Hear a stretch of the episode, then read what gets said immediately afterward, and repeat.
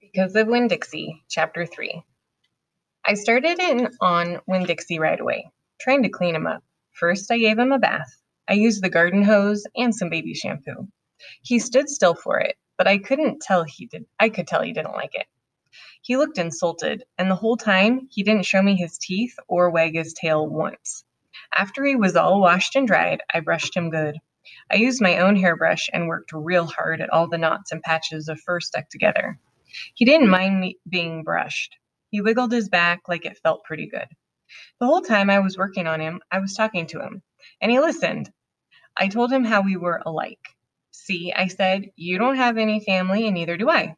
I've got the preacher, of course, but I don't have a mama. I mean, I have one, but I don't know where she is. She left when I was three years old. I can't hardly remember her. And I bet you don't remember your mama much either. So we're almost like orphans. Winn Dixie looked straight at me when I said that to him, like he was feeling relieved to finally have somebody understand his situation.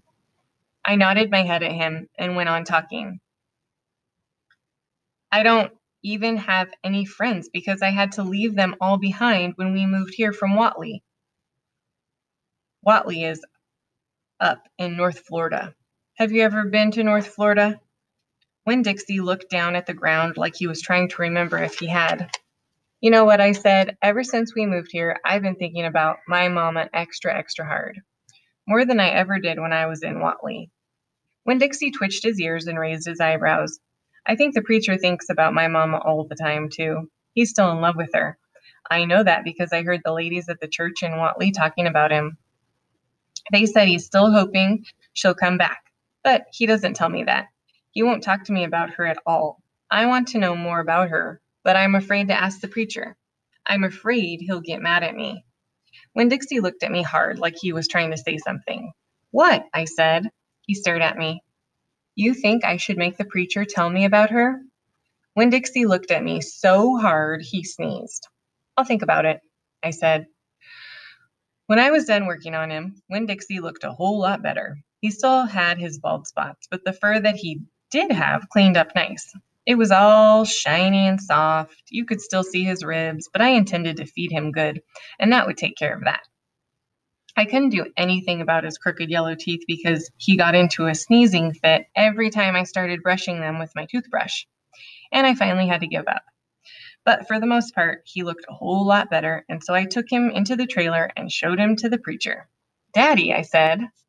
Hmm, he said. He was working on a sermon and kind of muttering to himself. Daddy, I wanted to show you the new Winn Dixie.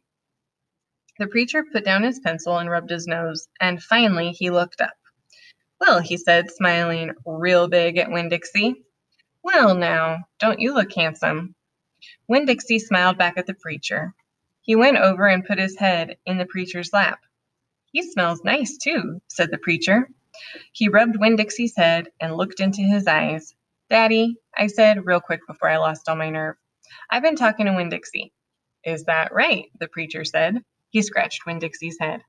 I've been talking to him, and he agreed with me that since I'm 10 years old, you should tell me 10 things about my mama. Just 10 things, that's all. The preacher stopped rubbing Winn Dixie's head and held real still. I could see him thinking about pulling his head back into his shell. One thing for each year I've been alive, I told him. Please. Winn Dixie looked up at the preacher and kind of gave him a nudge with his nose. The preacher sighed.